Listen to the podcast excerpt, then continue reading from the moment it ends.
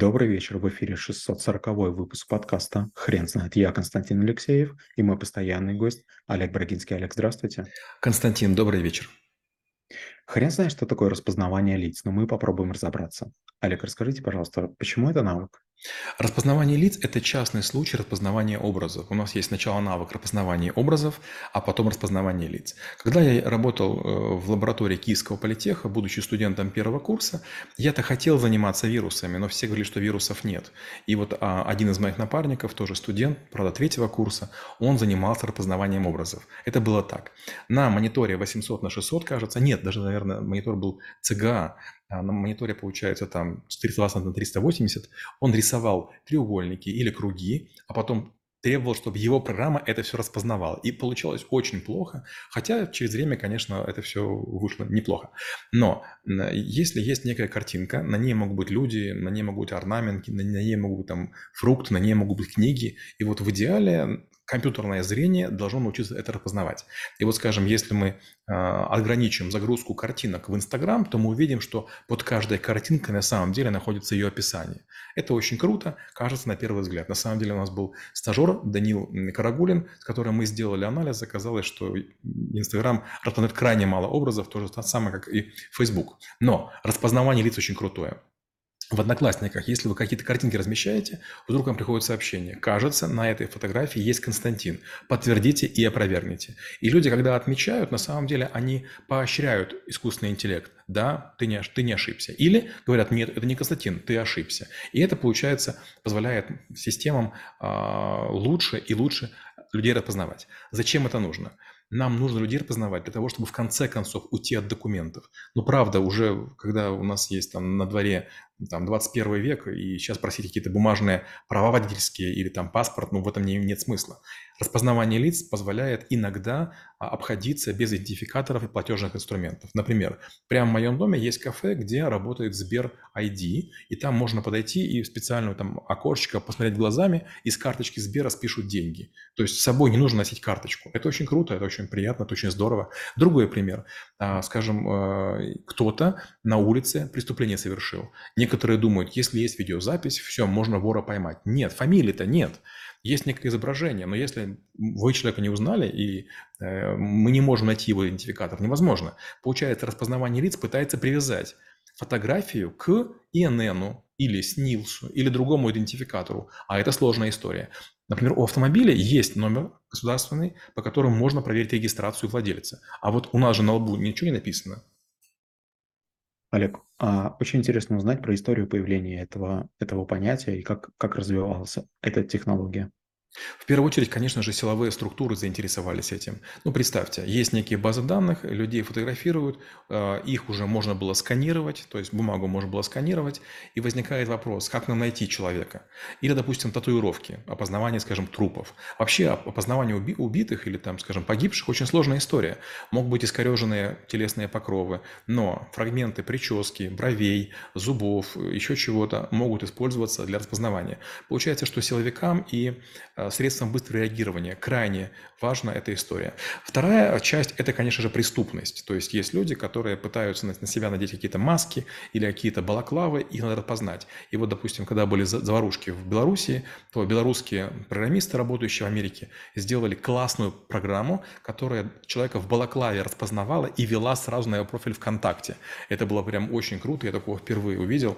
Это было сделано буквально там за две недели. Олег, очень интересно узнать про саму технологию. А кто провайдеры этих услуг? Как развивается эта технология? Вы не могли бы, пожалуйста, рассказать про такие подробности?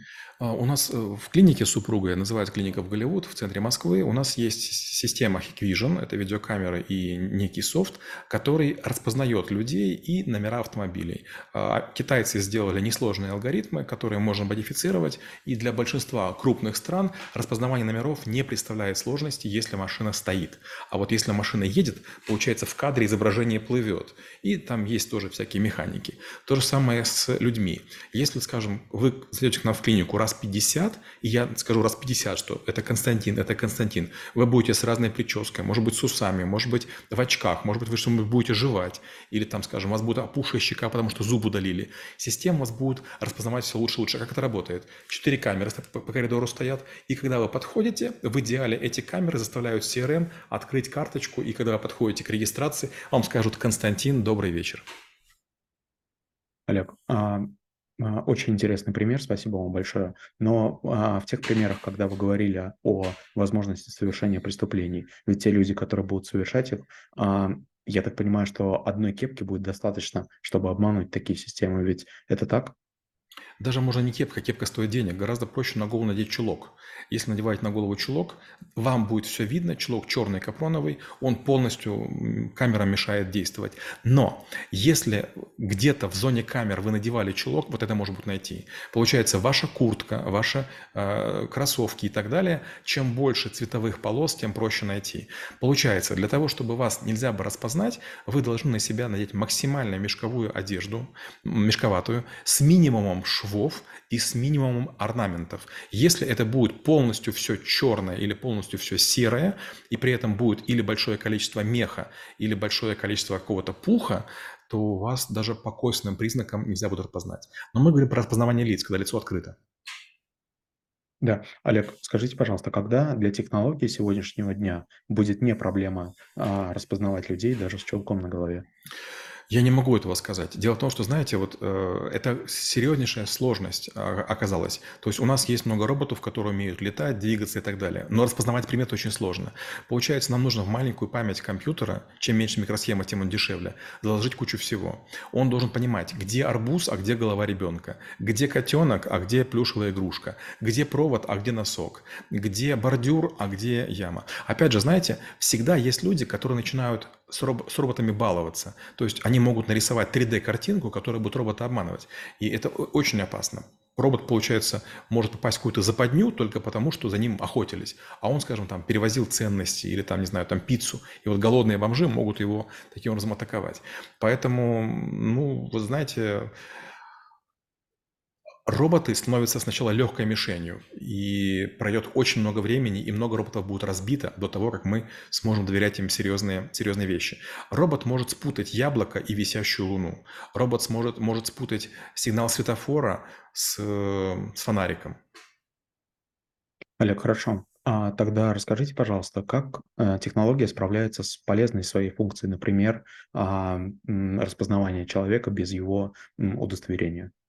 Недавно был скандал, года три назад, оказывается, был стартап, который назывался «Умные двери». Идея была такая, что искусственный интеллект вам позволяет без ключа открывать дверь. Вы подходите, лицом вот так повели, и вас дверь узнает.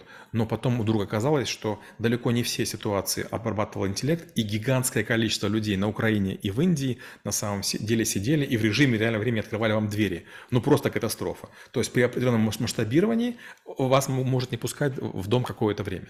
А с другой стороны, допустим, у меня есть товарищи, которые раньше работали в Гугле, два из них индуса, и вот других ребят я не знаю, они сделали робот-пылесос, который, в отличие от шайб, типичных, которые делает Tefal, это робот с большими колесами, на котором целых пять камер. То есть они используют распознавание образов для пылесоса. И вот это очень классная тема. Роверы, которые доставляют какие-то посылки, роботы-пылесосы – это первое, что нужно. Для того, чтобы по дорогам ездить, нам сначала надо научиться разбирать очень простые предметы. Отличать тапок, допустим, от сумки. Олег, расскажите, пожалуйста, про опасность потери данных. Вот, допустим, пример со, со Сбербанком. Кажется, отличная идея, потрясающая реализация. Но я, как человек, который немножко думает о своей безопасности, мне очень неловко загружать изображение своего лица в какую-то систему, которая на сто процентов не защищена.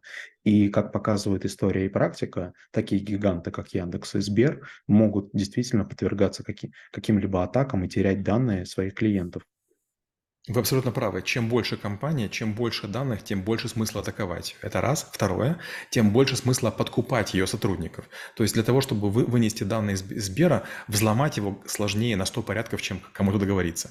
Но какой-нибудь там администратор за бутылку вам достанет, может быть, не всю базу Сбера, но какую-то локальную. Да, потом его могут найти. Но если у вас украдут ваши кровные деньги, вам легче не будет. Скорее всего, вам их не вернут. Поэтому есть много средств защиты. Первое, например, вы можете, там, скажем, как-то перекашивать язык. То есть, например, вы когда фотографируете, вы так делаете каким-то образом. То есть вы имитируете что-то. Второй вариант, вы можете пальцы приложить каким-то образом к себе, там, к какому-то лицу, какой-то жест показывать, и это будет, получается, если вы под принуждением, этого жеста не будет. Вот такая, такой прием. Ну, хотя, конечно, да, с большой вероятностью дети смогут воровать деньги со счетов родителей. Олег, не могли бы, пожалуйста, поделиться вашим виде, виде, видением на развитие технологии? Если честно, я в, в абсолютном таком, знаете, раздрае. У меня была группа студентов, белорусов, украинцев, с которыми мы разрабатывали программу, на которой я делал очень большую ставку. Мы разрабатывали программу, которая находит дубликаты изображений. И для нас распознавание лиц – это был частный случай. И вот мы сделали некую систему, которую надеялась использовать в кредитовании. То есть приходит Константин, то с одним паспортом, то с другим, то с третьим, мы будем его находить. У меня большая презентация есть, которая коротко говорит: ничего не получилось. Мы смогли процентов девяносто фотографий идентифицировать очень неплохо. Получается, десять процентов уходят на обработку ручную. Да, вместо сотен людей нужны десятки людей, но все равно какое-то количество фотографий нужно обрабатывать руками, потому что люди снимают себя в плохом освещении, у людей плохие камеры, неудачные ракурсы, все что угодно. И если всем все блокировать, люди не смогут какими-то ресурсами пользоваться. И поэтому я в какой-то момент очень сильно разочаровался. То есть я понимал, что математически я могу еще один-два процента отжать, но не более того. И, честно говоря, десять процентов будут на ручной обработке или восемь процентов, глобально не имеет никакого смысла. То есть тратить еще два года, чтобы продвинуться там на йоту, ну, точно не имеет смысла. То есть я, когда вижу фильмы, где люди очень быстро распознают террористов или кого-то там на улице через систему поиска, я каждый раз улыбаюсь и думаю: да-да-да. Олег, вы не могли бы рассказать, что траблшутер должен знать об этой технологии? Две вещи. Первое, что не всех можно найти в базе данных. Второе, можно сделать так, чтобы вас не нашли. В Китае, а у меня сейчас с собой нет, ой, жалко. В Китае есть специальная косметика, у меня есть такие черные цилиндрики, в которых, ну, почти, почти бесцветная жидкость. И вот если нанести ее на лицо, камера будет вас путать. И вот... это очень простая тема. Есть специалисты по макияжу, которые могут вас загримировать так, что вы будете похожи на каких-то известных личностей.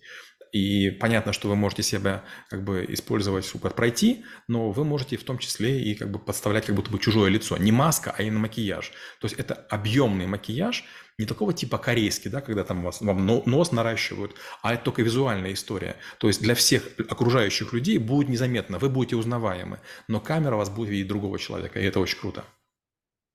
Олег, спасибо. Теперь на вопрос, что такое распознавание лиц, будет трудно ответить. Хрен знает.